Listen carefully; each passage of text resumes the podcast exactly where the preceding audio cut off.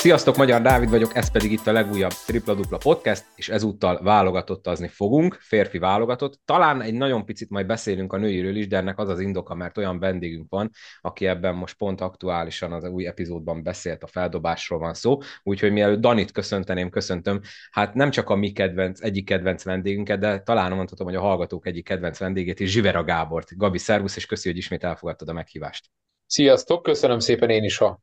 meghívást és a szép szavakat, mindig örömmel fogadom el, hogyha éppen úgy gondoljátok, hogy jó lenne egyet beszélgetni, úgyhogy tegyünk így ma is. Így van, így fogunk tenni, és akkor, ahogy mondtam, Danit is természetesen köszöntöm itt. Szervusz, Dani! Sziasztok, én is üdvözlök mindenkit! Na, essünk is neki. Még friss az élmény, hogy ezt keddeste vesszük fel ezt az epizódot, Múlt héten volt két válogatott mérkőzés, ugye a második az vasárnap volt, az első pedig csütörtökön, ugye jól mondom? Én már teljesen időzavarban vagyok, itt nem a legkipihentebb állapotomban vagyok a picurka miatt. Szóval két vereség, az egyik egy nagy arányú az olaszoktól, ami talán mondhatjuk, hogy papírforma, az eredmény mindenképp a mutatott játék, az arról majd beszélgetünk, de szerintem kezdjük azzal, ami jobban fáj, a közvetlen rivális Izland. Ugye tudni kell, hogy olasz-török Izland a rajtunk kívül a másik három csapat a csoportban, és három jut ki. És ergo ugye úgy indultunk neki, erről beszéltünk régóta, hogy valószínűleg Izlandot kell úgy megverni, hogy legalább ugye pontkülönbséggel, de jó lenne ugye oda-vissza, és ugye szerencsétlen helyzetünk volt a sorsolásnál, mert pont velük kezdtünk, és ugye ez az edzőváltás miatt ugye Gásper Okor lett az, az új szövetségkapitány, nem a legszerencsésebb, rögtön pont a legfontosabb meccsel kezdeni, ráadásul idegenben, és hát látjuk is, hogy mi lett, 70-65-re kaptunk ki. Gabi, légy szíves, kezdte, először azzal ö, szeretném, hogyha indítanál, hogy amikor nézted ezt a meccset, és ő ugye vége lett, és kikaptunk, ugye vezettünk nagyon sokáig, aztán volt egy nagy leolvadásunk, ami utána megtörtént az olaszok ellen, és te mit gondoltál úgy ott első blikre, hogy vége lett ennek a mérkőzésnek? Abból a tekintetben csalódottság volt bennem, hogy a mérkőzést nézve teljesen rá is esélyünk volt megnyerni a meccset. Abból a szempontból viszont nem vagyok bosszús a jövőre tekintve, vagy a meccs után nem voltam, mert azért utána volt egy olasz hazai mérkőzés is, hogy az az öt pont, amivel kikaptunk, azért az egy olyan, olyan különbség, hogyha most arról beszélünk, hogy a nagyon-nagyon papírforma jönne be, és effektív ez a két válogatott nem verne meg mást, ami majdnem megdőlt, hiszen Izland gyakorlatilag épp hogy, épp hogy lemaradt a győzelemről Törökországban, ami szerintem az összes hazai pálya közül a legnehezebb hazai pálya egyébként, vagy legnehezebb idegenbeli pálya, de összességében azt gondolom, hogy ez még így sem megoldhatatlan feladat a válogatott számára, sőt azt kell, hogy mondjam, hogy szerintem a válogatott még mindig összességében helyzetben van, vagy helyzetben lehet az eddigi eredményekkel. Nyilván, hogyha esetleg Izlandnak sikerülne meccset csípni a más ellen, akkor ugye gyorsan változhatna ez a szituáció, de azt gondolom azért, hogy ugye viszonylag sok idő telik el az első ablak és az utolsó ablak között, tehát például simán lehet, nem simán, hanem aztnak a lehetőségét sem zárnám ki például, hogy azért mondjuk egy Törökország elleni hazai meccsen már legalább a mi válogatottunk más hogyan nézzen ki, és sokkal jobban felkészült legyen és a saját potenciájához képest sokkal közelebb tudjon teljesíteni, és azt gondolom, hogy ez az Izland, Törökország-Izland meccs is megmutatta azt, hogy azért nem lehetetlen ezekkel a csapatokkal sem jó meccset játszani azért is örülök, hogy téged hívtalak meg ebbe az epizódba, mert neked mindig egy ilyen kincstári optimizmusod van, és hogyha most csak Danival ketten beszéltünk van, akkor szerintem nagyon negatív lenne a podcast, úgyhogy Dani, te is meséld el, hogy mit gondoltál a meccs után. Itt ugye, ami nagyon fontos megjegyezni, hogy a harmadik negyed közepén 49-40-re vezettünk, és itt jött az a bizonyos leolvadás, hogy innen lett a negyedik negyed elejére, harmadára 61-52, tehát a, a plusz 9-ből lett egy mínusz 9, és totális leolvadás volt, tehát ami addig nagyjából működött, az, az hirtelen teljesen tönkrement, se védekezésben, se támadásban nem tudtunk mit csinálni, Okon sem tudott belenyúlni, pedig próbálkozott időkéréssel, nem tudom, tehát és az a baj, ez azért szomorú, hogyha most hozzáveszünk a következő mérkőzés, hogy ugyanez megtörtént az olaszok ellen is, és ugye mindkét meccs után azt mondta Okon, hogy nem tudja egyszerűen, hogy mi történt, sőt, azóta azt hiszem egy mai nemzeti sport interjúban mondta, hogy azóta sem tudott rájönni, úgyhogy Dani, te mit gondoltál erről a mérkőzésről? Én megmondom őszintén csalódott voltam, főleg annak a tudatában, ugye, hogy említetted, hogy 9 ponttal is vezettünk. Azt gondolom, hogy azért addig a pillanatig úgy morror lesz, nagyjából szerintem rendben volt védekezés, illetve támadás. Voltak szép megoldásaink elő, illetve, illetve hátul is. Nyilván fáj, viszont ugyanakkor azt, azt azért ki lehet jelenteni, hogy az egymás elleni eredmény szempontjából ez a, ez a különbség szerintem még egyáltalán, egyáltalán nem rossz. Abban egyetértek a Gabival, hogy szerintem én, én is bele tudok látni ebbe a válogatottba esetleg egy Törökország elleni hazai sikert, de, de, de tényleg az, az, volt, az volt tényleg fájó, hogy, hogy tényleg igazából én azt gondolom ott volt a kezünkben plusz 9-nél ez a mérkőzés, és, és tényleg teljesen leolvadtunk, nem tudtuk azt a játékot játszani a negyedik negyedben előnyben, amit, amit addig tudtunk a mérkőzésen szinte végig. Úgyhogy én tényleg csalódott voltam, de, de mondom, abból a szempontból viszont valamilyen szinten lehet pozitívan nézni ezt, hogy a különbség meg annyira nem nagy, hogy hazai pályán mondjuk esetleg ezt egy, egy, egy tiebreaknél lehetne ledolgozni főleg, ha ugye a végén esetleg Hangádám nem jut oda mínusz háromnál, de ez már mindegy. Én nagyon szomorú voltam tényleg, mert, mert ez egy fogható meccs volt, és akkor itt egy picit rákötnék a női meccsre, és Gabi, itt majd te mesélj, légy szíves, mert ugye az új feldobásban nagyon sokat foglalkoztatok ezzel az epizód első felében Somogyi Ádámmal, hogy ott mi történt. Nyilván nem, nem 22 pontról kaptunk ide, ugyanolyan fájó szerintem ez a 9-ről vereség is, és itt jön az, hogy, hogy akkor fejben lehetette probléma, vagy fizikailag lehetette probléma, mert például az, hogy 15-ből 7 büntetőt dobtunk be tehát ez megint egy olyan dolog, hogy itt az olajjal kapcsolatban én mindig elmondom, hogy, hogy ez a botrányos büntetőzés, és azért egy mínusz 5 pontos eredmény után az, hogy 8 pontot maradt a vonalon, ilyen szinten azért az, az meccseket tud eldönteni, illetve én azt nem tudom, most így böngészem, éppen itt van előttem a mérkőzésnek a boxkorja, hogy az izlandiaknál ugye a, a főbb emberek 32 perc, 33 perc, még egy 33 perces, hogy, hogy nálunk meg nem azt akarom mondani, hogy túl bő volt a rotáció, de ugye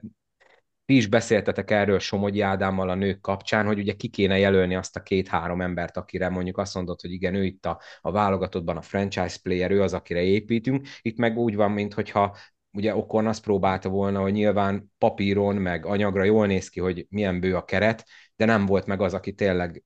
át tud minket lendíteni a holdponton. De lehet, hogy igazából messze járok az igazságtól, de tehát nem mindig jó az, hogyha ilyen bő a rotáció. Lehet? Erről szó esetleg? Én nem szeretem azt, tehát én sem szeretem a kifogásokat keresni, meg azt sem, hogyha mondjuk más éppen felelős pozícióban lévő valaki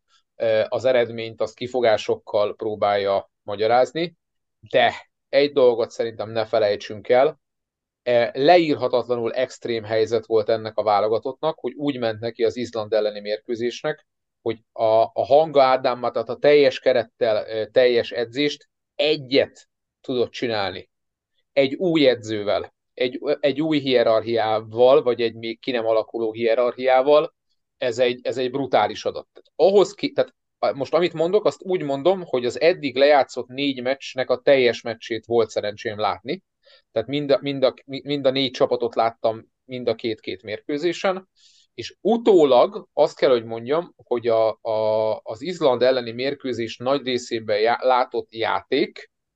az, az, az kifejezetten jó volt, mondjuk ahhoz képest, amit az olaszok ellen csináltunk, illetve, hogy, hogy Izland ebben a csoportban összességében, és az, az eredmények is jól leírják, messze nem, nem annyira egyértelműen utolsó csapat, vagy annyira mondjuk úgy, hogy kilógó csapat, mert lehetett volna ilyen is, mint, mint ahogy azt azért várták egyesek. Kiemelted a büntetőzést, ezen nincs mit magyarázni, a büntetőzés az bármilyen szituációban, tehát nyilván tükrözi a mentális állapotot, esetleg néha fáradtságfaktornak a, a mentális kezelését, de összességében igen, nem lehet ennyi pontot ott hagyni semmilyen mérkőzésen sem a vonalon, ez nem, nem kérdés. Ha a hierarchiáról beszélünk, akkor szerintem kell egy olyan faktorról is beszélni, hogy mennyire más típusú edző Gáspár Okorn és a mostani stáb, mint volt az előző, hiszen egy hierarchiában az edzőnek a szerepe, az edzőnek a kommunikációja, kiállása, az, az is meghatároz valamit, tehát lehet úgy e, egy hierarchia, hogy abban tényleg ő a ilyen szempontú vezér, és abszolút ez volt az előző magyar válogatottnál. Itt pedig van egy olyan természetes kiválasztódás, hogy lesz egy olyan természetes kiválasztódás, és most nem arról beszélek, hogy Hangádám a csapat legjobb játékosa, meg Vojvoda a, a, a másik olyan pontszerző, rutinos játékos, akiknek itt ére kell állni, mert ez egy dolog, de az, hogy ez hangadásban, egymás között, az öltözőben, edzésen hogyan alakul, ebben egészen biztos, hogy máshogy kell viselkednie ugyanannak, vagy nagyjából ugyanannak a tizenpár játékosnak, aki jelenleg a magyar válogatott tagja, meg volt az előző irában. És szerintem ez egy olyan dolog, amit az edzői, az új edzői stáb, játékrendszer és egyebek mellett még nem tudott és nem tudhatott megvalósítani a válogatott, de ha valamire rá kellett, hogy világítson ez a két mérkőzés és ez a tapasztalat, akkor a srácoknak szerintem ez mindenképpen az, hogy itt igenis elő kell lépni verbálisan is jobban, meg, meg vezérként is jobban a játékosoknak, nem csak a pályán helyzeteket elvállalva és rájuk építve a stratégiát, hanem tényleg az öltözőben is. Igen, és itt ugye, amit nagyon sokan felhoztak, akik nem annyira követik itt a dolgokat, hogy ugye, hogy Izlandtól milyen gáz kikapni. Na most én azért elmondanék csak három nevet az izlandi csapatból. Ugye itt volt nekünk Friedrichson, akit tavaly Váradi Benedek csapattársaként lehetett követni Litvániában. Ő dobott ugye 13 pontot, ő, az, ő a PAOK-nak az irányítója. Aztán itt van nekünk ugye Linasson, aki a 215 centis center, láttuk, hogy megint ugye, ami régebben is megvolt a, a rákfenénk az, hogyha az ellenfélnek van egy ilyen 200 plusz centis nagy magas embere, ő a Bilbaóban játszik, tehát spanyol első osztályban, és ugye itt van a másik irányító Hermanson, aki pedig az Alba Berlinben van, ő 17 pontot szórt nekünk. Tehát pont azon a két fontos pozíció, ami a mai modern kosárlabdában tulajdonképpen a legfontosabb az egyes, az irányítóposzt és a magas emberposzt, azon nekik európai top ligákban játszó embereik vannak, és akkor a többiek sem bálnavadászok, meg, meg, meg jégtörők, ahogy ugye sokan így próbálták leírni, hogy hát mekkora gáz Izlandtól kikapni,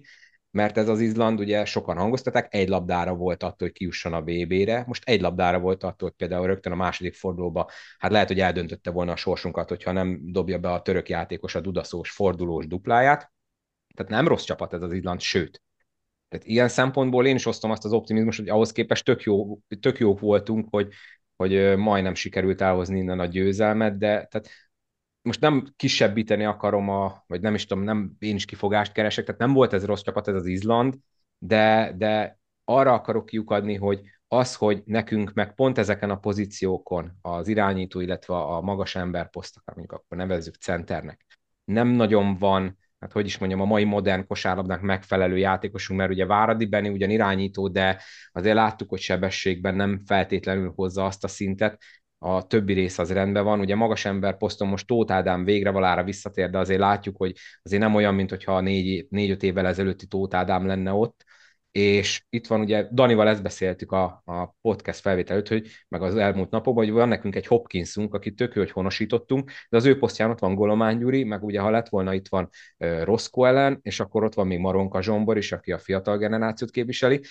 nem lenne esetleg jobb, hogyha mondjuk irányító posztra keresnénk gyorsan, ugye novemberig még van idő, akkor lesz a következő dupla forduló, azt hiszem pont a törökökkel játszunk oda-vissza, hogy, hogy az irányító posztra keresni valakit, aki megfelel a modern követelményeknek? Reagálok én gyorsan két dologra, erre is akkor, akkor gyorsan. Beszélünk itt a magas posztról, meg hogy nekünk mennyire hátrány tud lenni, hogyha az ellenfélben van egy magas-magas. Lenne erre egy általános válaszom, meg konkrétan az erre a meccsre és erre a szituációra való az van, hogy azért aki a világ kosárlabdáját, tehát most a magyar NBA-nél magasabb szintű kosárlabdáról beszélünk, legyen ez a top európai bajnokságok, vagy az NBA, van egyfajta evolúciója a magas embernek, mint, mint olyannak, de összességében arra akarok kitérni, hogy ezeket a problémákat már nem, nem egy-egy meccsapok alapján oldják meg a csapatok, hanem csapatszinten. És itt gondolok arra, hogy lehet ugye erre kontrában úgy reagálni, hogy mondjuk egy, egy nem két magasos, hanem egy magasos, vagy ne adj Isten five outos felállással próbáljuk ennek ezt, ezt, a, ezt a hátrányt előnyünkre fordítani, tehát van ilyen jellegű, vagy lehetne ilyen jellegű felfogás is, amit igazából nem próbáltunk meg ezen a mérkőzésen. Még egyszer mondom, hogy az elvárhatóság egy ennyire az edzővel, meg az edzői stábbal összeszokatlan gárdánál nem feltétlenül elvárás, de ugyanennél a csapatnál, ugyanezzel az adottsággal majd lehet akár a, a, a, a visszavágó mérkőzésen, vagy akár bármilyen más olyan meccsen, ahol találkozunk hasonló problémával. A honosítás kérdése szerintem nagyon nehéz. Összességében ez, nekem az a véleményem, poszttól függetlenül, hogy most vagy tudni kéne egy olyan tip, szintű játékost honosítani, aki tényleg game changer, és, és, és, egy, egy, és, és múlik rajta az, hogy mondjuk kijutunk egy ebére, vagy ha esetleg kijutunk egy évére, hogy mondjuk ott legyen esélyünk tovább jutni, most mondtam egy vágyott magasabb szintet, de amikor arról van szó, hogy igazából, és nem bántani akarom Hopkins-t, aki nem egy rossz játékos, meg egy, hogy mondjam, egy, ezt az egészet szívvel, lélekkel csináló valaki, de, de ő ebben a mostaniban még jobban megzavarodott, mint bármikor korábban, hiszen itt neki aztán pláne egy csomó minden volt új, tehát ő nem dolgozott okornékkal együtt, mindegy, tehát hogy ez egy, ez egy nagyon hátrány, nagyon halmozottan hátrányos helyzetű szituáció volt. Az, az egyes posztos dologgal az a baj, egyébként, hogyha már feldobásozunk, akkor lesz majd vendégünk Somogy Ádám, aki ugye maga is irányító, Boros Zoltán, és például ott majd azt fogjuk fejtegetni, hogy hogy áll az egész magyar kosárlabda az irányító posztot tekintve, és ezt mélységében meg fogjuk nézni, tehát nem csak arról beszélek, hogy a A csoportban hányan csapat van, aki kezdőirányítóként számol magyarral, vagy legalább cserében, vagy mondjuk hány olyan fiatal játékos van, aki itt kap szerepet, meg mondjuk mi a helyzet a B csoportban. Tehát az a hogy bármilyen mélységbe megyünk le, azzal, hogy a pályán a legtöbb döntést meghozó játékos magyar legyen, vagy építsünk ide magyar játékosokat, ezzel például szerintem sokkal nagyobb gond van, mint azzal, hogy mi a helyzet magas ember poszton. Sok-sokokból, tehát nyilván magas emberekben darabszámban is hiány, hiány van, tehát ez nyilván inkább ez egy képzési hiányosság, az irányítóposztnak a hiányossága, az pedig sokkal inkább egy felfog, felfogásbeli, vagy játékos építésbeli probléma, mert egész egyszerűen bárhonnan nézzük, és bármit mondunk a magyar utánpótlásra, akkora szakadék van egy legalább négy év NCA-t elvégző, már Európában legalább egy-két, évvel, egy-két év tapasztalattal rendelkező játékos, és aközött, hogy mi bármilyen magyar 19-20-21 éves játékost akarjunk ideépíteni között, hogy itt folyamatosan nő a szakadék, és folyamatosan egyre nagyobb ö, probléma van, és lesz az irányító poszttal, és a válogatottban, hogy most irányító posztra hozzunk-e játékos kérdéssel, az van, hogy persze, hogyha ha ez tényleg olyan játékos, aki kivisz minket az EB-re, akkor én nem vagyok ellene,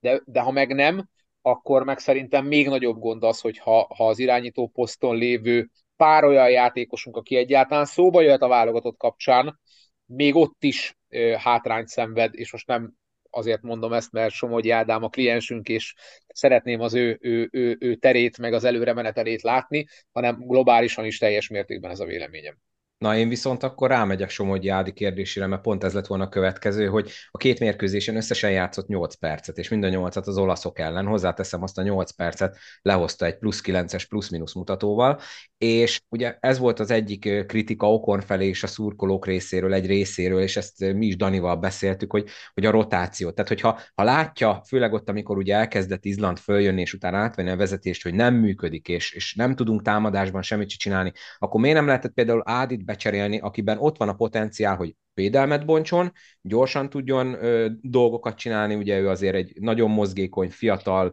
erejében, erejeteiben lévő játékos. Oké, okay, hogy nincsen a legnagyobb meccs terhelésben most sajnos Andorában, de attól függetlenül mindig benne van a potenciál, ugye dobásia is rendben van, és mégsem, meg sem próbálta Okornőt becserélni Izland ellen. Az olaszok ellen meg, ugye amikor játszott, akkor rendben volt, és ő, ha jól emlékszem, a második félidőben már ott sem nagyon került elő, csak amikor már nagyon mindegy volt, akkor tette vissza, de javítsatok ki a tévedek, mert ott már annyira nem követtem az eseményeket a második félidőben, csak ment a háttérben a tévé, de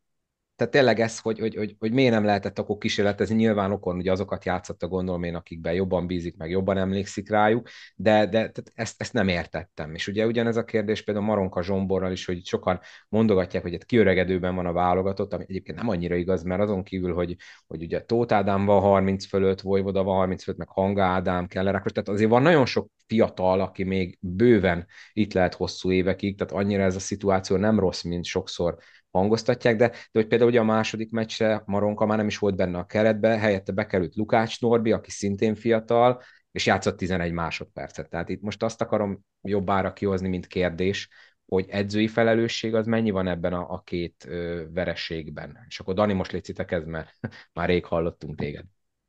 Én azt gondolom, hogy, hogy inkább az Izland meccsben van edzői felelősség, itt azért az olaszok ellen volt egy olyan minőségbeli különbség, amit szerintem szimplán jó edzői húzásokkal és, és egy-két extrával a padról azért nehéz lett volna ellensúlyozni. itt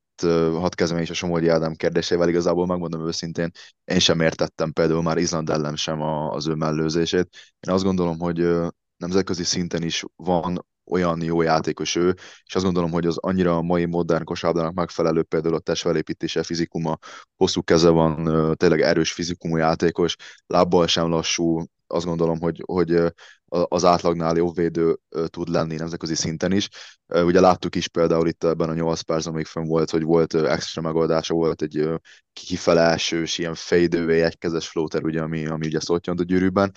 A Moronka kérdést, azt, azt megmondom bocsánat, szintén, azt bocsánat, annyi... Dani, még a Somogyi Ádéhoz hagyj fizem hozzá, hogy a, a 8 perc alatt ő is három asszisztot adott, amivel vezeti a, tehát a legtöbb asszisztot hárman adták, legalábbis a hivatalos statisztika szerint. Tehát még azzal se volt, hogy ugye sokszor megkapja, hogy ő önző, nem volt az, tehát ő nem önző.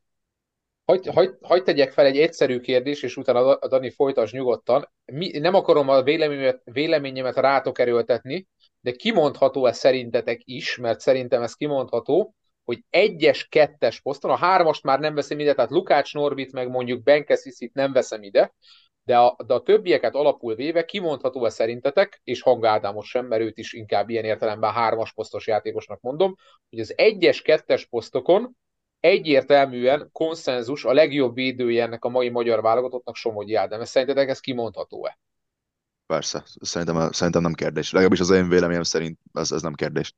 Szerintem se, és ha nem is azt nézzük, hogy konkrétan mit csinál, hanem már csak a potenciális tényleg, hogy hogy ő azért ott tud maradni, meg, meg fizikailag erős. Ugye például Pongo Marcinál láttuk, hogy sajnos az ő percei nem néztek ki nagyon jól Izland ellen, utána már ő sem kapott szerepet a, a, az olaszok ellen, amit szintén nem értek, mert amikor már 30-al vezet az ellenfél, akkor vagy lehet, hogy volt valami sérülése, nem tudom. De igen, tehát én, én ezt tényleg nem értem. És ugye Andorába se értjük, mi ugye Gabival néha hogy privátban beszélgettünk, főleg korábban, hogy, hogy főleg amikor jó meccsei voltak Ádámnak, akkor utána miért nem játszott a következő, vagy miért csak pár percet. Hát, jó, azt tudjuk, azt, ha akarod, Gábor, elmondhatod, hogy miért nem, ha nem, nem, én nem mondom el, ugye, mert arról, erről annak idején beszélgettünk, de tényleg, tehát, hogy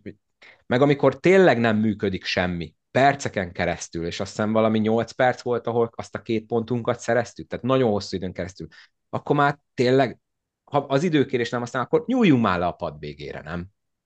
Már olyan mindegy. És ugyanez egyébként én a nőknél is hiányoltam, hogy ott is ugye volt pár olyan játékos, aki, akit Székely Norbi nem húzott elő, és, és lehet, hogy érdemes lett volna. Én ezt, én ezt egy kicsit úgy látom, megmondom őszintén, hogy, hogy az okon próbált azokhoz nyúlni, akiket úgy gondolta, hogy igazából ismer, mert, mert tényleg azért dolgozott velük nem is keveset, és azt gondolta, hogy talán ezekben a játékosokban van az, a, talán a legtöbb potenciál, vagy, vagy a legnagyobb esély arra, hogy, hogy itt tényleg újra meccset tudjunk csinálni, vagy pedig legalább ne szakadjon tényleg szét a két csapat között a különbség. Én tényleg azt gondolom, amit a, amit a Gabi mondott az elején, hogy ilyen rövid felkészülés alatt valahol várható volt az, hogy az Okorn azokat a kártyákat fogja kijátszani, amik annó a Falkónál működtek. Engem például teljesen meglepett az, amikor a Per Zoltán kezdőként lépett pályára Izland ellen, én meg voltam győződve, hogy, hogy a Vojvoda fog kezdeni, és a Per Zoltán az Okorn által behozott hatodik ember szerepet fogja majd betölteni a válogatottban is. Igen. Volt, ez, ez nekem nagy meglepetés volt, nekem ez hatalmas meglepetés volt, és azt gondolom, hogy ez, ez szerintem a visszaára sült el, és, és nem úgy, ahogy, ahogy azokon és, és főleg úgy, és főleg úgy, hogy ugye ott van Hanga Ádám is közben, tehát mindenkinek Igen. ugye kéne a labda a kezébe, sőt én nagyon sokszor úgy éreztem, hogy ugye Hanga Ádámnak is a, a pályán léte egy kicsit hátrány volt, mert, mert mindenki tőle várt, várta a megoldást. És oké, okay, hogy ő játszott korábban többször is a Reálban és a Barszában is irányítót, de nem az az igazi posztja. Egyébként Perzolinak se nyilván az irányító a posztja, de tényleg igen, érdekes, érdekes volt ez az egész felállás. A, szerintem itt egy hierarchia kialakításánál beszélni kell arról is, hogy mondjuk a csapat első, második, harmadik opciójaként kit hogyan használsz, meg a csapat kilenc tizedik embereként kit hogyan használsz. A, azt gondolom, hogy ha visszatérünk az Ádámnak a nem vagy keveset játszatására, főleg a, az első mérkőzésre, akkor abban lehet, vagy lehetett koncepció, hogy ugye kicsit szűkült a rotáció, tíz ember játszott ezen a mérkőzésen, de ez inkább kilenc, mert ugye Pongo Marci is csak egy pár percet játszott, hogy azért, hogyha megnézitek az Ádinak a Falkos, most a Debrecenit is mondhatjuk, de inkább a Falkos az Albás éveit, akkor azért ott is egyértelműen látszik az, hogy az Ádi nem mondom, hogy nem volt képes kevesebb idő alatt is hasznos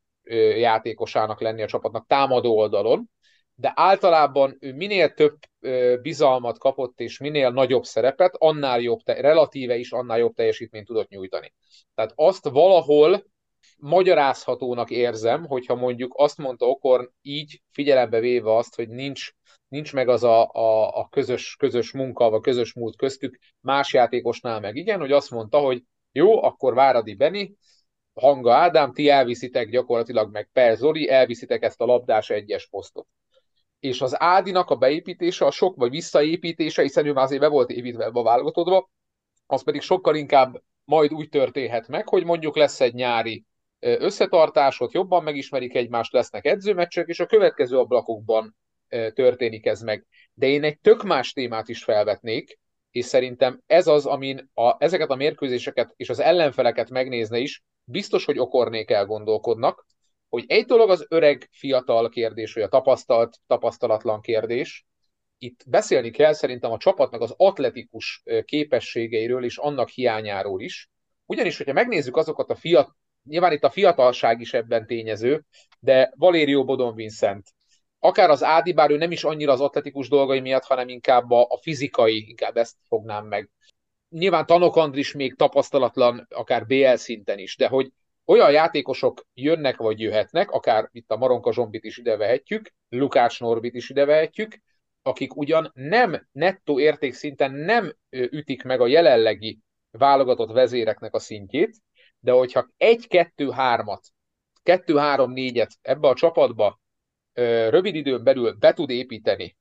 Okorn és a stábja, akkor az a válogatottunknak a profilján is változtat elég sokat, és ez főleg védekezésben egy más játéktempójú, vagy más játékfelfogású támadó csapatnak a, felépítésében is szerintem nagyon-nagyon sokat változtathat, és igen, hogyha ezek a játékosok elkezdenek teret nyerni, legalább step by step, akkor nem csak a fiatalitás vagy a frissítés történik meg, hanem adunk egy olyan ki, ki, kihúzunk egy olyan, olyan rossz fogatnál, bocsánat, ebből a, ebből a gépezetből, aminél arról beszélhetünk, hogy ez a, ez a válogatott nem tud úgy nyerni, vagy nem tud azzal nyerni, hogy igenis emel a játéktempón, igenis kockáztat védekezésben, igenis előhúz olyan szerkezeteket, ami nem a klasszikus három kicsi két nagy ö, dologról szól, és igenis sokkal több, ö, nem tudom, early offense-t játszik, tehát olyan, olyan támadó felfogásban kosárlabdázik, ahol persze védekezzünk jól és, és stabilan, de, de, de, de próbáljuk meg többet dobni, mint az ellenfél. Kérdés, hogy ez majd megtörténik-e, mert ugye, hogyha például az olaszok ellen mínusz 30-nál, mert kb. 5 perc után eldőlt a második félidőben a mérkőzés, hogyha akkor sem kapnak szerepet így a, a, a friss arcok, akkor nem tudom. Most ugye elméletileg majd a bajnokság végén, közvetlenül a bajnokság vége után lesz egy legalább egy egyhetes ilyen összetartó edzőtábor, stb. ilyen valami ilyesmi. Hát reméljük, hogy novemberre akkor sikerül majd jobban felkészülni, illetve majd ezáltal egy kis kémiát építeni. Nagyon sok mindenről lehetne még beszélni. Én szerintem az olasz meccset azt nem nagyobb beszéljük ki, mert részleteiben már igazából bár a véleményetekre kíváncsi vagyok, hogy szerintetek mi múlott, hogy tényleg az olaszok nem vették annyira komolyan az első félidőt, vagy, vagy, vagy mi lehetett annak az oka, hogy a másodikban teljesen állva hagytak minket, bár mondom, ott is meg volt a leolvadásunk. Én azt gondolom, hogy, a, hogy az első negyed az, hogy szoros játékot hozott, az köszönhető volt annak, hogy az olasz triplamutató az 2 per 14, 3 per 14 valami ilyesmi volt. És azért ezeknek a helyzeteknek, vagy ennek a 14 rádobásnak szerintem a fele azért bőven minőségi helyzet volt, amit az olasz ö, szintű játékosok azért daily basis bőven be tudnak verni, hogyha, hogyha tényleg olyan napjuk van. Ugye ezt láttuk, hogy azért a második félidőben megérkeztek ezek a kinti dobások, és igazából el is dőlt a meccs. Én azt gondolom, hogy hogyha az elejétől kezdve ők, ők egy normális dobóformával dobnak, úgy, ahogyan tették a meccs előtt, akkor igazából itt az első negyed végére nem azt mondom, hogy eldől a mérkőzés, de azért egy jóval hátradőlősebb meccs lett volna az olaszoknak, és valószínű félidőben nem megyünk egy pontos előnyel a szünetre. Úgyhogy én azt gondolom, hogy ha itt az olaszok egy kicsit tényleg jobban dobnak az elején, ez már előbb is eldőlhetett volna. Ugyanakkor szerintem az első félidőben itt például ezen a meccsen a hangadámot jól használtuk. Én azt gondolom, hogy itt megvolt szerintem az a vezérszerep, ami, ami, ami őre úgy kiszapató. Az már más kérdés, hogy mondjuk a nálam személy szerint nálam a Perzoli lenne a second option támadásban. Az, hogy ő 0-5-tel kezd, és igazából az első mezőny kosara az a, az utolsó tripla, amivel ugye végül is fordítottunk a félidőben, az, az azt gondolom, hogy, hogy azért fájó, és nem lesz hosszú távon szerintem kifizetődő, illetve megengedhető. annak a, annak a, vagy abból a szempontból, hogy ez a csapat ö, ö, sikeres legyen. Úgyhogy én mondom, én azt gondolom, hogy hogyha az olaszok jól dobnak már az első fél időben, akkor ez a meccs már ott, ott is akár eldőlhetett volna. És tényleg azért tegyük hozzá, hogy itt a, a török meccshez képest azért Nikoló mellé, Stefano Tonutat, ők azért meg sem érkeztek Magyarországra.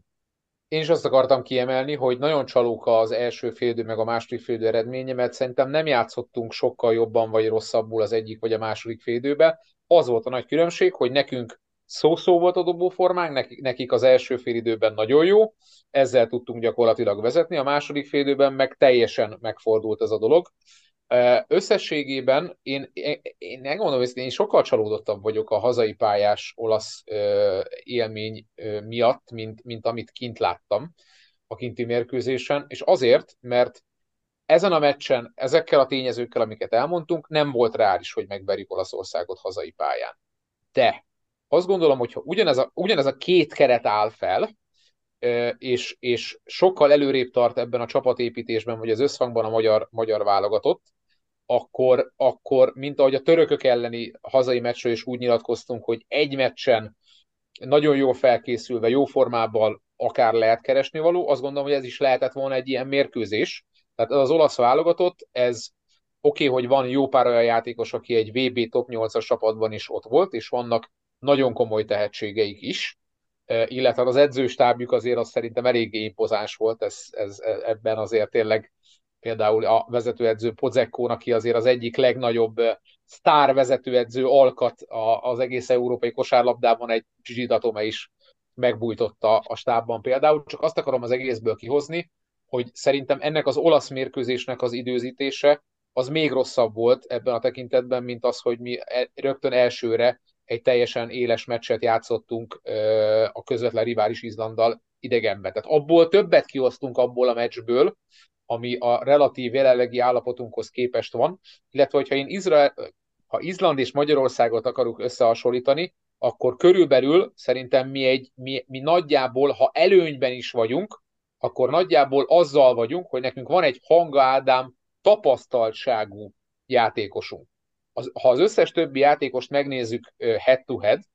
akkor, akkor azért nagyjából a keret az, az olyan egál környékére jön ki. Tehát mi tényleg, egy, a, és itt Ádámnak a tapasztalatát is kiemelni, nem csak az egyéni képességeit. Nagyjából a mai magyar válogatott, a mai, mai izlandi válogatottól ennyi, ennyivel jobb, vagy ennyivel lehet több, és reméljük, hogy ez majd hazai pályán kijön, és legalább 5 ponttal kijön, vagy 6 ponttal legalább kijön. Még egy dolog, amit így fel akartam hozni, hogy a támadójáték. Ugye Stojan Ivkovics alatt sem éppen a támadójátékunkkal nyertünk sokszor mérkőzést, de az, hogy most 65, illetve 62 pontot sikerül kinkeservesen összehozni, mert valljuk be, ez az volt. Ugye nem nagyon jön neki figurák végén, tiszta dobó helyzetek, erőködés van, egyegyezés, ugye sok, ez az, amit mondtam, hogy ugye Hanga Ádám, amikor mindenki tőle várt, hogy oldja meg, ugye mindenki állt rajta kívül, és akkor ő próbált egy-egyben valamit alkotni, holott neki ugye a csapataiban sose ez volt a, a szerepe, itt ö, szerintetek, hogyha lesz majd ez a nyári összetartás, meg utána majd a, ugye minél több meccset játszunk okon alatt, akkor ez fog javulni, mert ilyen 70 pont alatt nem fogunk hazai pályán sem meccseket nyerni, tehát inkább itt már a 80-90-eket kéne a mai, magyar, mai modern kosárlabdában karcolni. Igen, azt gondolom, hogy itt azért tényleg a 80-at nem ártana elérni, ugyanakkor egy kicsit viccesen fogjuk fel, akkor többet dobtunk, mint például a spanyolok ezen a két mérkőzésen, de nyilván most itt a viccet félretéve, nem volt jó látni azt, hogy nagyon sokszor stagnál a játék, és igazából álló játékosokat látsz támadó oldalon. Ugye te is mondtál, Dávid, hogy a hangádának ugye az NBA-ben ezt grenade hívják, amikor kettő másodperccel végül hozzád vágják, és akkor csinálj vele valamit. Uh, igazából ezeket teljes melszélességgel magára vállalta, oké, okay, hogy ezek nem mennek be, de, de ugyanakkor azt gondolom el se kéne jutni ahhoz, hogy két másodperccel a vége előtt valaki az oda kelljen vágni a kosárlabdát, hogy akkor most varázsoljál, vagy pedig nem tudom, 10 méterről dobjál egy, egy triplát én, én úgy látom, hogy, hogy több mozgás kellene. Én azt gondolom, hogy vannak, vannak jó dobóink. Itt például be tudnám hozni a Moronka Zsombort egy például magasabb felállásban szerintem a Moronka Zsombor simán lehetne egy ö, specialista mondjuk a sarokból. Vagy, vagy és nézd mondjuk meg, a... Golomán Gyuri mit csinált Izlandon. Azért 4 per 3 triplát.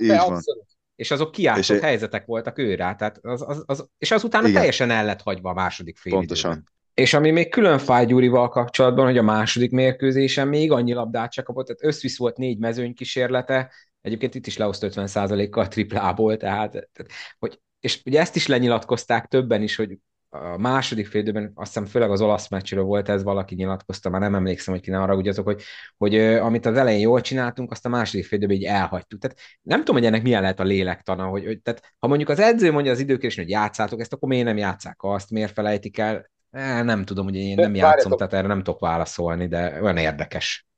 Erre nekem sajnos nagyon egyszerű válaszom van. Megjegyzem, hogy szerintem még ilyen mérkőzésen nem is volt, hogy ilyen helyen tudtam volna ülni, konkrétan a kispad mögött ültem. Ez mit jelent? Most nem az, hogy én ezt meg azt hallottam a kispadon, nem ebbe akarok belemenni, hanem hogy nagyon jól lehetett látni, hogy a pályán és a pálya és az, tehát a játékban lévő játékosok és az edző közötti kommunikáció hogyan megy.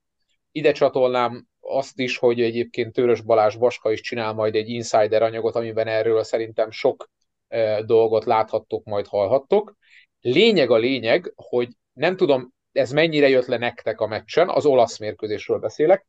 rengeteg olyan játékszituáció volt, ahol a játékosok, vagy a játékosok közül valaki nem tudta megcsinálni, a, a, tehát nem jó helyre futott, nem oda ment a labda, nem arra kezdte el a játékot, tehát főleg támadásban, védekezésben is voltak ilyen jellegű hibák, tehát akkor arról beszélünk, hogy mondjuk mit tudtunk megcsinálni az első fél időben is, mit nem a másodikban, meg mennyire, tehát hány pontot dobtunk ki, tehát hogy ezek mind-mind-mind olyan dolgok, amik, amik uh, fájdalmasak és negatívak, de a jelenlegi szituációban uh, egyszerűen, tehát, tehát sajnos teljesen reálisak, ugyanis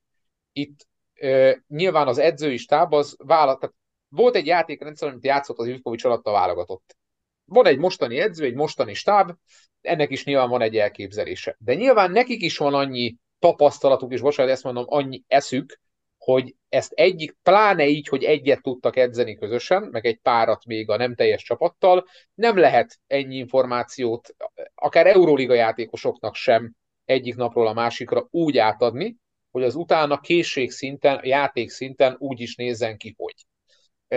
És én ezért mondom, és ezért gondolom azt, hogy ez a szenvedtünk azzal, hogy akár 60 pontot dobjunk témakörrel is,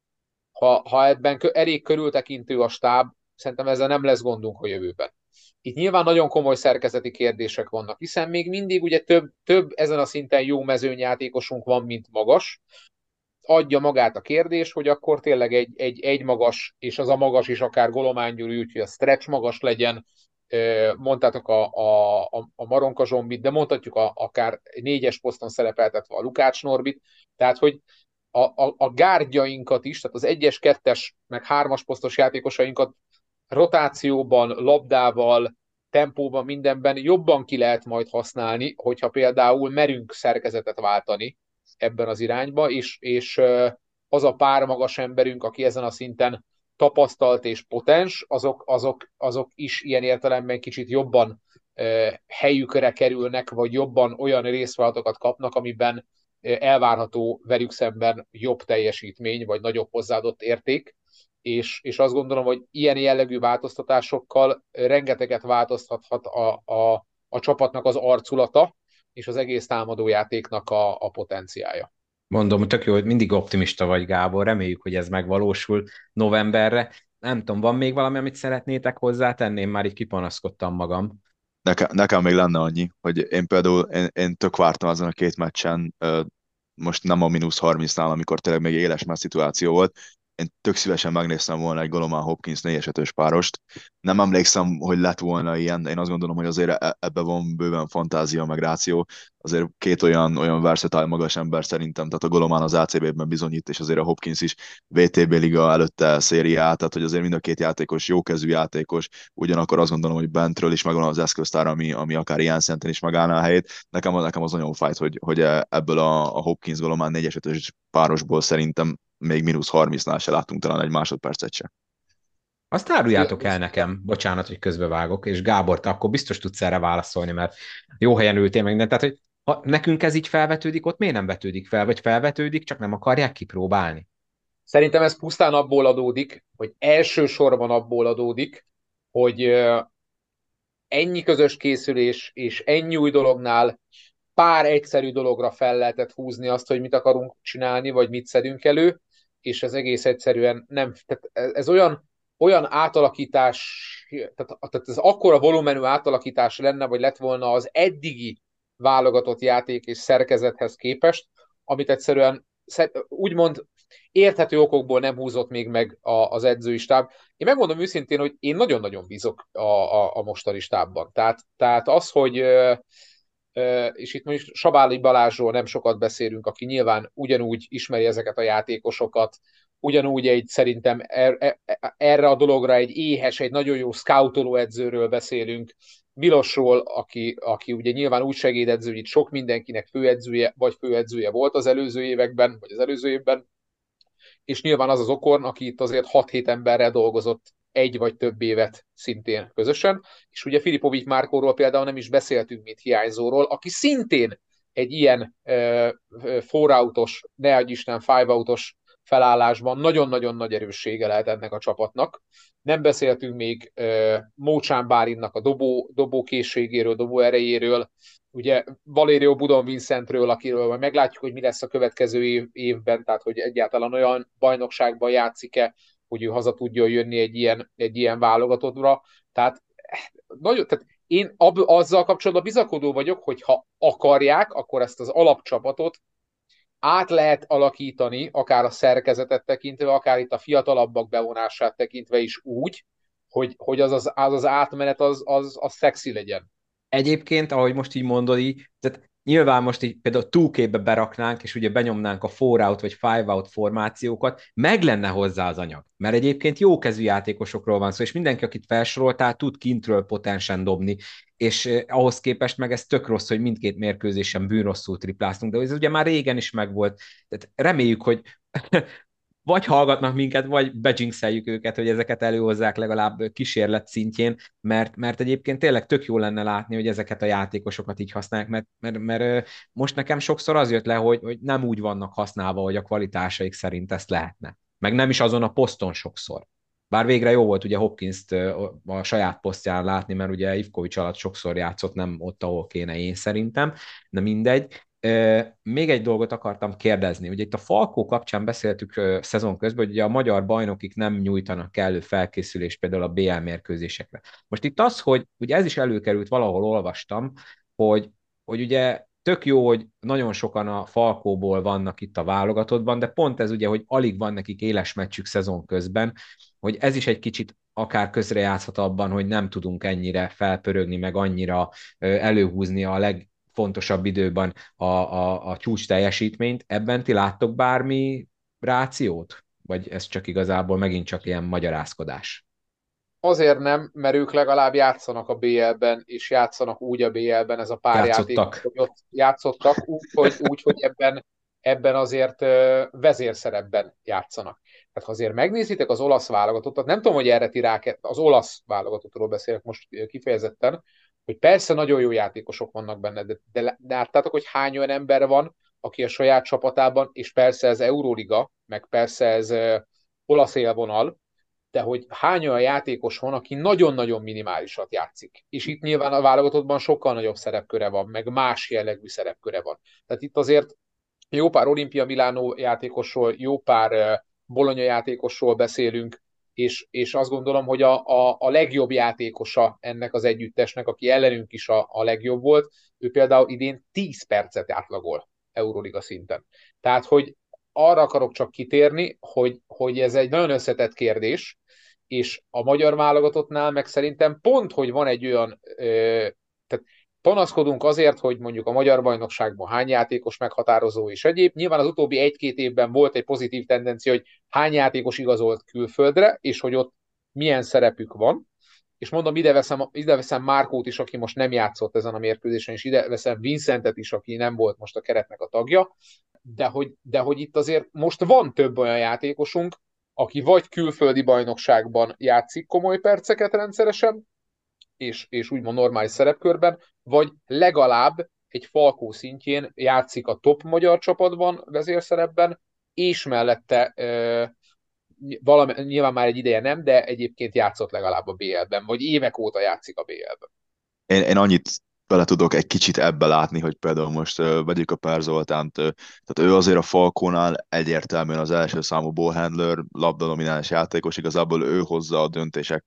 80-90 százalékát pick and roll támadásban. Azért, azért ez, ez a szerep, amikor tényleg a Váradi Benny hozza a labdát, vagy, vagy a Hangádi, ő azért itt mondjuk azt, hogy off-ball nélkül igazából kényszerül arra, hogy dolgozzon, és, és azt gondolom, hogy ez nem feltétlenül áll jól neki, tehát hogy én azt gondolom, hogy a Perzoltának a legjobbja az az, amikor az ő kezében van a labda, ő hozhat döntést, és ő tudja eldönteni azt, hogy mit csinál a pályán. Látszott is, hogy nem is volt igazából ritmusa, az, az a, a, tényleg a névjegyévé vált jumperök, illetve középtávolik, amik, amik itthon szinte 80% biztonsággal ülnek, azért itt bőven maradt ki Izlandon is, és itthon is az olaszok ellen is. Én azt gondolom, hogy itt tényleg meg kell találni azt, hogy ki hányadik opció támadásban, kinek az erősségeit hogyan tudjuk használni, mert, mert azt gondolom, hogy azért van potenciál itt, itt tényleg támadásban és védekezésben is, de, de ez tényleg közös munka kell, és, és minél több edzés együtt. Ezért lett volna jó valószínűleg, hogyha Zoli a padról érkezik, és mondjuk a second unitban ő az, aki, aki meghozza a döntéseket. De majd hát, ha legközelebbre sikerül ezt finom hangolni. Abszolút, és a csapatépítésnek, hogyha már hierarchiáról beszélünk, akkor kell arról is beszélni, hogy tényleg az éppen fellévő ötösöket úgy összerakni, hogy abban ne legyen, most ez hülyé hangzik, de ilyen jellegű pazarlás, mert a Perzolinak az első perceit ezzel elpazaroltuk, plusz az sem tudott kijönni, hogy ugye akkor ő jön a padról, pont amit te kiemeltél, illetve így meg nem tudunk olyan játékosokat építeni, akik meg ebben az atletikus dologban, védekezésben, szerkezeti dolgokban jelentenének pluszt, mert így lehetne egyébként pont mondjuk Maronkát, vagy pont mondjuk ö, ö, Lukás Norbit építeni ebben a válogatottban, hiszen ők tudnak jók lenni ötödik opcióként egy ilyen csapatban, és, és és a védekezésre, meg a szerkezeti dolgokra meg jobb hatással tudnak lenni, mint hogyha éppen fenn van egyszerre három olyan alacsonyabb gárd, vagy három olyan alacsonyabb mezőny, vagy olyan statikusabb magas, aki igazából nincsen kihasználva támadó oldalon, védekezésben, pedig abban a szerkezetben valahol sajnos egy támadható pont, vagy támadható pontok. Ugye előbb itt mondtad Gábor, Sabáli Balázs, meg Milos Konaka volt ugye, mint stártak, tehát oké, hogy az ellenfelet scoutoljuk, de lehet, hogy a sajátjainkat is scoutolni kéne, és az alapján kitalálni a felállásokat. Még egy utolsó téma, amit a, egy, röviden akarok csak felhozni, és lehet, hogy ez egy kicsit így a darásfészekbe belenyúlok, de mivel ugye itt mi beszélünk olyan dolgokról, ami érdekli a, a, a hallgatókat, meg a szurkolókat, ugye ez az, hogy szombathelyen volt a mérkőzés. Gabi, légy szíves, meséld, hogy élőben milyen volt a hangulat, mert nekünk ott tévén keresztül, főleg ott a második félidőben, amikor ugye kezdett elmenni az olasz csapat, akkor ott elég ilyen letargikussá vált hangulat, és, és mínusz 30-nál az, hogy Perzolit MVP-zik, ugye ez az, ami sok nem falkó szimpatizásnál kiverte a biztosítékot, tehát most tényleg nem akarom őket, mert távol álljon tőlem, hogy bármelyik szurkolótábort kritizáljam, de ugye ez már nem először kerül elő, hogy nem feltétlenül a legjobb hangulat van egy válogatott mérkőzésen szombatén, és ugye itt akkor ez egy külön podcastet megérne majd, hogy ugye mikor lesz olyan összetartás a, a szurkolótáborok között, mint ami például a fociban megfigyeltő, mert hogy itt nem, hogy haladnánk a felé, hanem szerintem most még jobban eltávolodtunk, mert amilyen ösztűz most zúdult a szombathelyi közönségre megint ezután az olasz mérkőzés után, ez nem azt mutatja, hogy itt egyhamar lesz olyan összetartás, mint a, a focinál például, és ez nagyon sajnálatos. Úgy tudok válaszolni a kérdésedre, hogy nem volt olyan jó hangulat, mint mondjuk egy átlag szombathelyi BL mérkőzésem. Egy. Kettő, amit említettél, témát, az, hogy a magyar, szurk, a magyar férfi kosárlabda szurkolói társadalom mennyire polarizált, az, az elképesztő. Tehát, hogy most gondoljatok bele, hogy hagyjuk azt, hogy most Debrecenből, vagy az ország másik végére jöttek, nem jöttek, ha a Falkó, a Körmend, a Sopron és a Zete szurkolói összefogtak, és ez négy csapatról beszélünk, akik közel vannak. Ha ezek a szurkolók igazán összefogtak volna, és, vagy, vagy ha nem ezek egymás között, akkor valaki semleges, akár a szövetség részéről, akár bármilyen részről kezdeményezett volna egy komolyabb párbeszédet ezek között a csapatok között, és rászervezett volna, nem tudom, kedvezményadással, bármi egyébbel, hogy ez bocsánat, legyen. Bocsánat, hagyd szúrjak közbe, amikor ugye elindult a jegyértékesítés, megint előkerült, tehát itt akkor üzenünk a szövetségnek, mert tudom, hogy szokták hallgatni. Tehát legközelebb legyen legalább egy B középszektor kijelölve, mert ezt sokan hiányolják, hogy még az sincs. Tehát ott kezdődne az egész, hogy akkor legalább amikor a jegyet vásárolja valaki, akkor tudja, hogy hol van a B közép. Szerintem. Ez egy tök jó, jogos kérés lenne a szurkolók részéről. aláhúznám én is. Szóval, hogy, hogy ez, ez tehát, tehát nem lehet megállapítani most megint N plusz egy egyszer, hogy ez a helyzet, és akkor most itt várunk a csodára. Nem. Ezért valakinek, meg valakiknek fel kell vállalni, hogy tesznek. És ezt nem lehet elvár, elvárni a szombathelyitől, hogy keresse. Tehát ezt, ezt, ezt valami központi szinten kell. Nekem például van információm arról, hogy ez a kézilabdában hogyan megy és hogyan működik. Nyilván ott azért más a, az egésznek a struktúrája, mert, mert férfinői szinten is egy-két plusz egy kiemelkedő csapat, illetve tábor, illetve népszerűség van, tehát nyilván ez más, de ott is ez szervezetten megy, van erre dedikált ember a szövetség részéről, aki mérkőzéseket rendez, és a szurkolókkal tartja a kontaktot kosárlabdában, amíg ez nem lesz, ebben nem lesz változás. Igen, hát nagyon sok témában ugye előkerül lesz, hogy szövetségi szinten kéne lépéseket tenni. Utolsó téma, ez most így gyorsan eszembe jutott, Munkácsi Tomival beszélgettünk erről, meg Danival is, és Gabi, ugye nálatok volt Mészáros Zalán abban az ominózus nyári epizódban, amit mi ugye itt eléggé szétszettünk, hogy mik a szövetségnek a tervei a közeljövőre nézve, és ugye Zalánnak ott volt egy olyan mondása, hogy a szövetség nézőpontja ugye az, hogy nem baj az, hogyha egy kicsit romlik a bajnokság színvonala a közeljövőben, hogyha ez hosszabb távon segíti a válogatottat. Látunk mi erre esélyt, mert én nem látom magam előtt azt, hogy rosszabb lesz a bajnokság színvonal, de a válogatott meg így hirtelen föltöre. Tehát ennek kéz a kézben kéne járnia, nem? Egy, ez nagy, kimondtál egy kulcs szót, a hirtelent, itt semmi nem lesz hirtelen. A, az, hogy a válogatottunk most milyen, és mondjuk kiemeltél négy idősebb játékost, az a négy idősebb játékos, az nem abban a kosárlabdában szocializálódott például, mint, mint amiben a, akár már a Perzoliék, vagy akár a még fiatalabbak, tehát hogy itt azért a generációkat így szerintem szét kell szedni, de azt gondolom, hogy e, egy dolog az, hogy mondjuk egy magyar játékos vagy egy fiatal játékos hány percet kap, meg egy teljesen másik dolog, hogy mennyire van a magyar férfi élvonalban egy picit az orrunknál tovább előrelátás, és ez kulturális probléma, és az a baj, hogy a kulturális problémákat kell sajnos sokszor ilyen jellegű szabályokkal elindítani, vagy indukálni, mert magától sajnos ezek nem mennek Mire gondolok? Arra gondolok, hogy van 14 csapat az A csoportban, srácok, a 14 csapatból már 10 edzőt váltott, az egyik kétszer. Na most egy ilyen közegben tök mindegy, hogy, hogy abban a csapatban hány olyan, olyan magyar játékos van, aki még nem ért el egy bizony... Tehát, tehát azt akarom csak kihozni, hogy amikor egy olyan közegben dolgozol, és mindegy, hogy itt az első vagy a 14. csapatnak vagy az edzője, hogy négy, négy meccs rosszul sikerül és repülsz, akkor senki nem, fog, nem fogja hibázni, hagyni azokat, akik még nincsenek azon a szinten, vagy tehát, tehát akiket el kéne juttatni A-ból B-be. Értjük, amíg igen. ez nem változik, amíg ez nem változik, csak a véletlennek lesz köszönhető az, hogy egy-két-három magyar játékos, új magyar játékos ebbe belenő,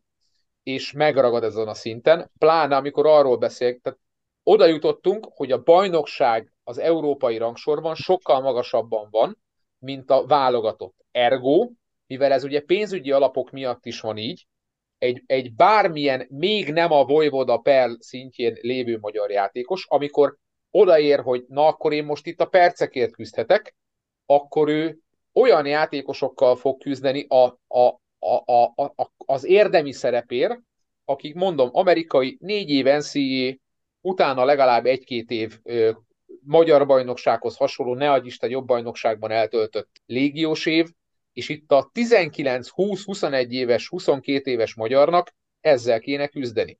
És a B csoport és az A csoport között főleg a szabályrendszeri óriási különbségek, az egyikben öt, jelenleg 5 légiós lehet, a másikban egy,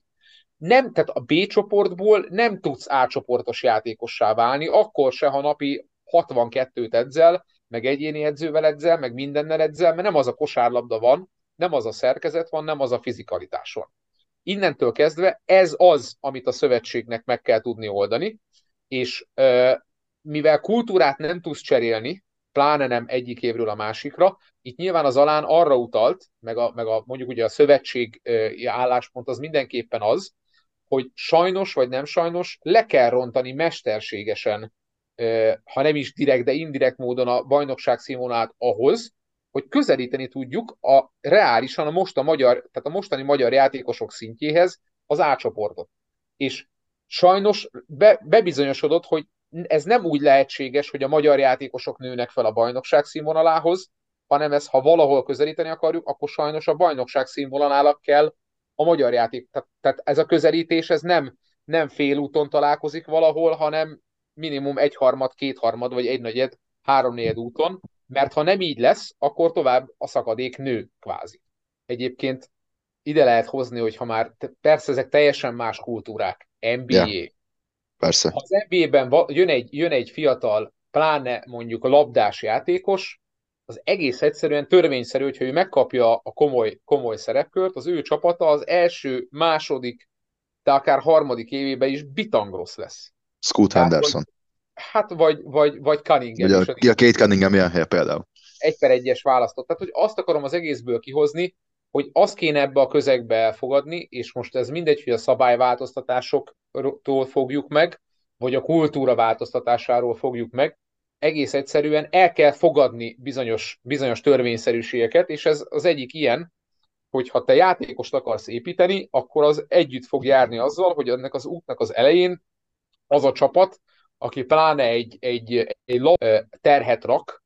akkor igenis az a csapat az rosszabb lesz, mint az a csapat, aki nem. És ez így van az NB1-ában, ez így van az NB1B-ben, ez így van a zöld csoportban, meg így van a női bajnokságban is. Ja. És, így van az, és így van mindenhol. A Euroliga, Alba, Berlin, ahol van játékos egyébként mind a két csapatból, akik, akikkel játszottunk. Pontosan. Nézzük, nézzük meg, hogy ott tele vannak, te, tehát ott van egy csomó tehetséges európai, nem német játékos, és nézzük meg, hogy ők hogy állnak az Euróligában. Yeah. Hú, hát igen, ez megint olyan, amiről egy külön podcastet kéne csinálni, majd egyszer csinálunk. Lényeg a lényeg, szerintem kibeszéltünk mindent, amit kell ugye a két válogatott meccs kapcsán. Egy picit talán én optimistább lettem, így, hogy most egy órán keresztül hallgattalak téged, Gábor. Úgyhogy közi szépen. A felvétel előtt nem voltam ilyen derülátó. Igazából annyiból jó, hogy november még tényleg nagyon messze van. Ez lehet jó, vagy akár rossz is majd kiderül. Akkor nincs más hátra, mint hogy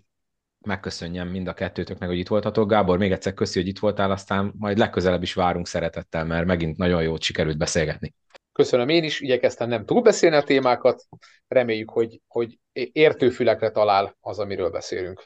Úgy legyen. Dani, neked is köszi szokás szerint, legközelebb, mikor találkozunk, akkor pedig már majd bajnokságozunk. Köszönöm, én is itt lettem, és tényleg nagyon-nagyon jó beszélgetés volt, nagyon élveztem. Nektek pedig köszi szépen, hogy meghallgattátok ezt az epizódot is, ne felejtsetek el feliratkozni, nem csak abban, az, abban amelyikben hallgatjátok, hanem a YouTube-on is, és hát akkor találkozunk legközelebb, amikor majd már bajnoksággal foglalkozunk, addig is mindenkinek jó szurkolást, mert hétvégén már forduló van, vigyázzatok magatokra, sziasztok!